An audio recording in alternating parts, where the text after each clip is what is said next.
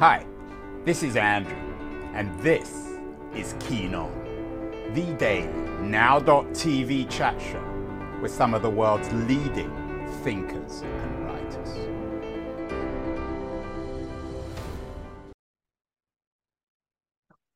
Hello, everybody. It is uh, September the 22nd, 2022. Uh, in a very complicated world, Brazil is increasingly becoming an interesting story, not just in itself, Brazilian politics, but as the canary in the coal mine when it comes to the rise and perhaps even the fall of authoritarianism. My guest today, uh, Lilia Moritz Schwarcz, is the uh, author of a new book, Brazilian Authoritarianism. She's an authority on Brazilian politics. She has many books out about uh, Brazilian history and politics. She teaches both in Brazil and Princeton and she's joining us from New York. Um, Lilia, welcome.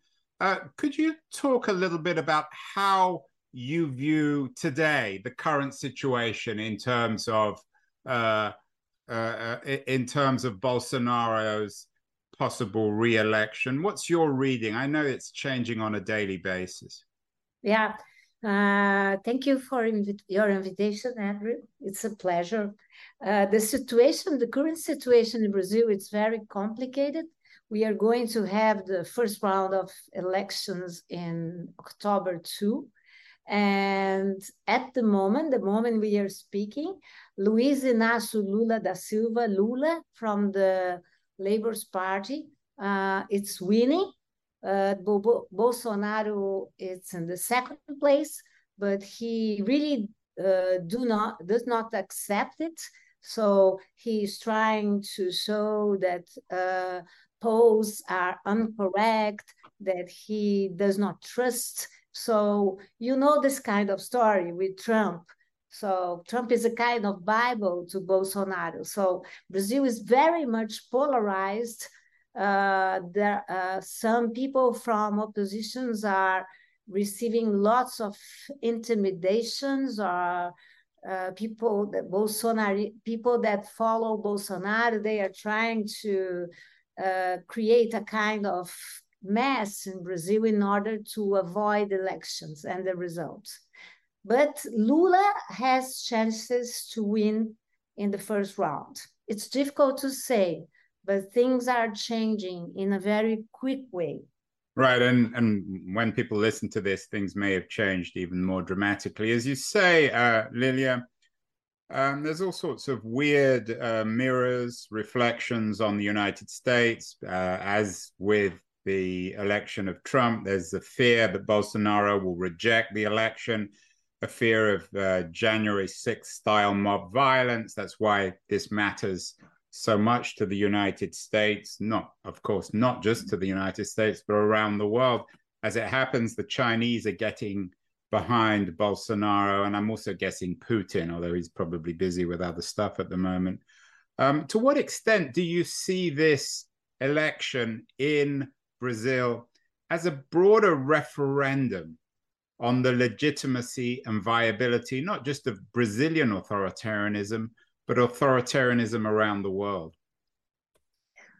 You know that since 2016, uh, we have a kind of wave, a very conservative uh, wave of uh, people that do not trust constitution, do not believe in rights. So I think that uh, Brazil's case is very interesting for all over the world. I mean, United States, uh, Europe, and also Latin America, because Brazil used to be for 30 years after the military regime, used to be a, a democracy. And then Bolsonaro, that he is in power now for four years, he's trying to, the, to really to destroy ed, public education, public health, he is putting uh, Brazil has like the biggest military uh, regime. It's biggest than during the, the di dictatorship. So Brazil's case is very important to understand the future of this kind of dirigent, this kind of leader that wants to to criticize democracy, that wants to to make make take it back, the authoritarian way of dealing. Bolsonaro is very religious, he's very misogynist, he's very racist, and he is arming the population. So the similarities, the, the, the process are very similar. And Bolsonaro suffered a, a lot when Trump lost elections. He was one of the last to recognize Biden as the president of the United States. And Bolsonaro is like this. He he was in Manhattan yesterday, and he said he he he does not believe in researchers, public researchers, that he is in front of Lula, he that he will win. So the, all this kind of strategics to impose his person to create this kind of chaos in the country. So I think that the world is trying to understand what's going to what's going to happen in Brazil. But Lula is creating a big uh, is Lula um Lilia and, and I want to talk about your book and you're a historian, you're not a political scientist, so you have a much deeper, I think, understanding of Brazil. But could Lula da Silva is he seen in Brazil or is he regarded like Biden essentially simply as the pluralist opponent to Bolsonaro, and whether people like Da Silva or not, they're willing to vote for him because they want to vote against Bolsonaro. Yeah, that's very much the picture in Brazil because uh, uh PT, the Labour's Party, has lots of rejection in Brazil. But after four years, lots of people that are you have lots of people that are very much uh, against PT that it's going to vote to Lula because Bolsonaro was the end of the end. The, the country will not survive other four years with Bolsonaro. It, it would be uh, inflation is like uh, hell, unemployment, Amazon is burning. Uh, so every corner you try to look, you are going to see uh, that Bolsonaro tried to destroy the country. And he's very corrupt. So, and he's trying to avoid to be judged. Him and he has three sons that are the same. So you see that Trump has a family, Bolsonaro has family, all of them in politics and all of them avoiding to to trust in democracy. Lilia, the history of Brazil and the history of America are in some ways similar. History of slavery, of deep racism, of profound inequality. Although I think the history of democracy in America is perhaps clearer than in Brazil. Your new book, Brazilian Authoritarianism, Past and Present, to what extent is Bolsonaro an attempt to resurrect those profound inequalities of race and of economics and of gender and perhaps even religion in the history of the country. Yeah, I published this book in Brazil first in uh, it was May 2019, and the book was considered the first reaction to Bolsonaro's government. But in the book, the name of Bolsonaro appeared just once because I think Bolsonaro is a symptom. He's not the cause. He's a kind of consequences. So the book has two uh, great hypotheses. The first one is that our present is full of past. And the second one is that for those that reacted for uh, Bolsonaro's election in at the end of 2018 with a big surprise, I'm always saying that's not a surprise. Brazil is a violent and authoritarian country. Like United States, we were a colonial country but like united states we had slaves but brazil was the last country to abolish the slave system just in 1888 but different from the United States, we had slaves all over the country. There was not such a division between North and South. So uh, the slave uh, uh, slavery was naturalized in, in the country and created this kind of language, social, social language of inequality, social language of difference. So, uh, and Brazil was always a very authoritarian country because the country, as in the United States, was divided, had big plantations with owners that uh, were everything were the law the, the they were the priests they were everything. And this kind of uh, social bases are still you can still see it in brazil racism is very strong. Misogyny is very strong in the country. Uh, problems with amazon problems with native people. So uh, in the book, I try to show not that uh, you have, if you understand the past, you can understand the present, but I, I, I try to show how this kind of historical background explains a lot the, uh, the, our situation nowadays. Uh, we've done a number of shows, um, Lilia, about this rise of authoritarianism. One with the um, American historian Ruth uh, Ben Ghiat on, who's the author. I'm sure you're familiar with her book on on strong men. She focuses on Mussolini, but of course, many implications in her book, not just about Mussolini, but about Trump and Bolsonaro. To what extent do you see Bolsonaro as as, as the revenge, if not of power, in, Moises Naim's language, but the revenge of of, of men under assault from all the forces of modernity? I think that they are very nostalgic people, people that think that the rights we conquered during 30 years from 1988 on, they really think that they are dealing with people that are stealing them. Women are stealing them. black people are stealing them native, native people are stealing them they are very much against this gender issue as they call it so they really think that they they do, do not have if they do not have money they do not have a better job it's because of this and they they are like people that want to uh, go back and they are very much for uh, dictatorship. They want uh, Bolsonaro keep talking about giving a coup d'état. He he talks about this every day, almost every day, and uh, he he adores the militaries. He uses to say that the military regime is the best, and so yes, he is the revenge. He and the Bolsonarism, as we call, the, the people that are very loyal to Bolsonaro. And I think you know they, they call him like myth.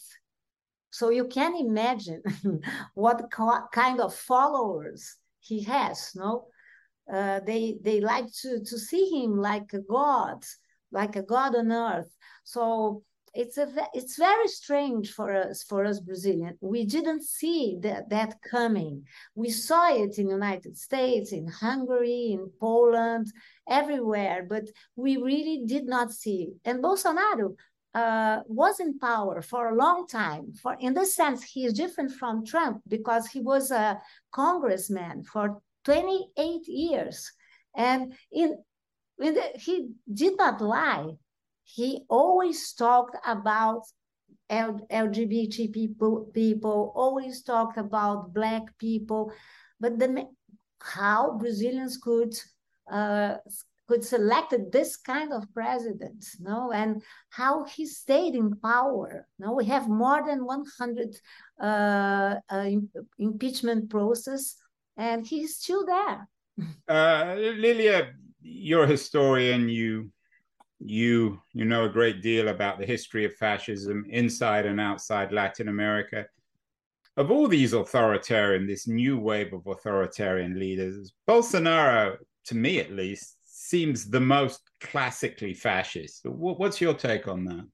Yeah, of course he is. He has this kind of uh, legenda like uh, God, nation, and power. So, God, nation, and family. And he says things like this. For example, when he went to the burial of the uh, Queen Elizabeth, he talked about her wife, his wife, like my princess. He's a beauty. He's a kind of doll. And he talks about evangelical churches like our yeah. And he never thinks that a president must uh, must talk with all the people. No, he talks just with the people that he that he says they are elected. So he is completely fascist, but he's a new kind of fascism, no fascism, because it's a kind of populist fascism and electronic populist fascism because he's as trump was it's very strong in internet it's very strong in all this kind of medias and does not respect newspaper. He's attacking the press all the time disrespecting the press mainly women no? Yeah and we've done some shows about uh, authoritarianism and uh, masculine ideology in India. We did one uh, on Modi's India and the role of women. Yeah. To what extent, obviously, you're a woman, to what extent is Modi a profound challenge to independent women in, in Brazil? The idea of a woman having a career, of having their own life, perhaps even having a vote. Yeah, he's completely he's not going to do it. I don't know if you know, Andrew, but uh, he is running for women are not voting on him. So he's trying. to... I, I, I, mean, um, sorry to interrupt, Lilia, but some women must. I mean, this is a man who's who's getting tens of millions of votes, whether one likes him or not. Is it just men voting for him? No, no, no, no, no, no. Don't let me try to to explain it better uh, he's very much rejected among women. Uh, and he's trying to do his most to attract women, but he's doing the opposite. For example, uh, we had just one public debate, presidential debate, and there was a journalist, Vera Magalhães, that asked him about uh, the, the Polit- the government politics about COVID 19, and he was completely mad. He said, You are a shame. You women are impossible. So, what I'm trying to say, and it's very interesting to see the polls, is that I'm not saying that women are not voting on him, but he is that Lula has much, much, much vo- votes from coming from women than Bolsonaro he's very much a macho man. he's very much this kind of authoritarian man that I speak in my book, no? a very violent one, a very uh, one that uh, wants to subordinate women. That wants uh, a couple more questions, Lilia, and because I know you've got to run, uh, you're very busy because of the election. Um, Brazil is notoriously, I've been to the country several times, is notoriously, particularly for outsiders, a very violent country. It was violent before Bolsonaro. It seems to be more violent today. Um, to what extent is the election just a referendum on Bolsonaro and more about the, the broader contours of Brazilian society, inequality, violence, political freedom, and so on? I think in 2018, when Bolsonaro was elected, he was elected because he played this role of the anti-system candidate, and also because he promised that Brazil would be less violent.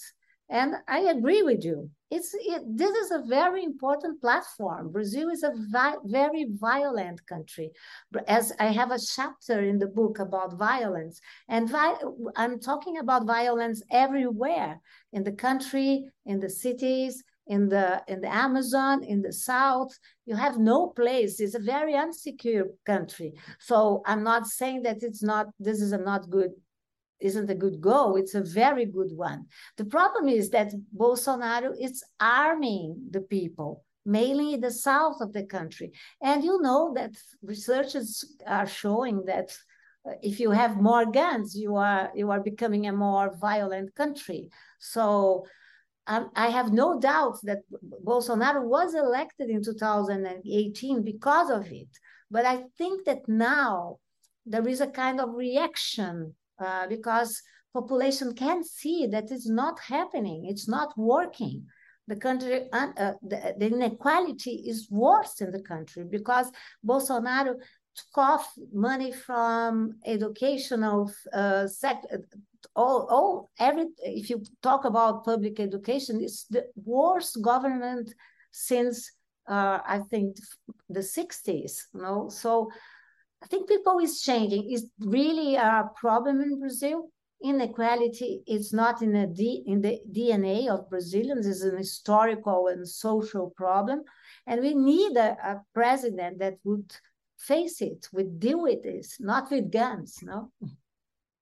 Final question, uh, Lilian. I, I, appreciate the time uh, you've given me on, on, on, in this conversation. Um, you know that Brazilians need to face reality. Every country lies to itself yeah. about its history, its identity. The Americans do it as, as, as much as anyone. But my sense of Brazil is it's a country that prides itself on its sunniness, its happiness, its music, its generosity. And that certainly exists. I've, as I said, I've been to the country several times. I, have had many, I have many Brazilian friends. But it seems as if Brazil, more than most countries, is incapable of coming to terms with its complicated history. Uh, that it isn't just a sunny, happy place. Do you think that if Brazil is to really escape authoritarianism, not just Bolsonaro, but Bolsonaroism, that it needs to be more honest with itself? It needs to come to terms with its dark history? I think so. I start my book saying that Brazilians think that they are the most uh, happiest country, most peaceful country. Everyone says we have just one war, the Paraguay War. We we do not recognize that we had rebellions and insurrections all over the history. Brazilians they do not want to talk about the slave system. It's a very strong question, a lot of silences in Brazil.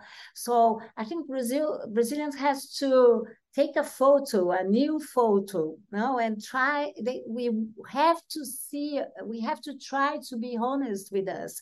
We have to see that we are not just a tropical country, or as I say in the book, that even God is Brazilian. God is not Brazilian. so it's time to wake up. No, it's time.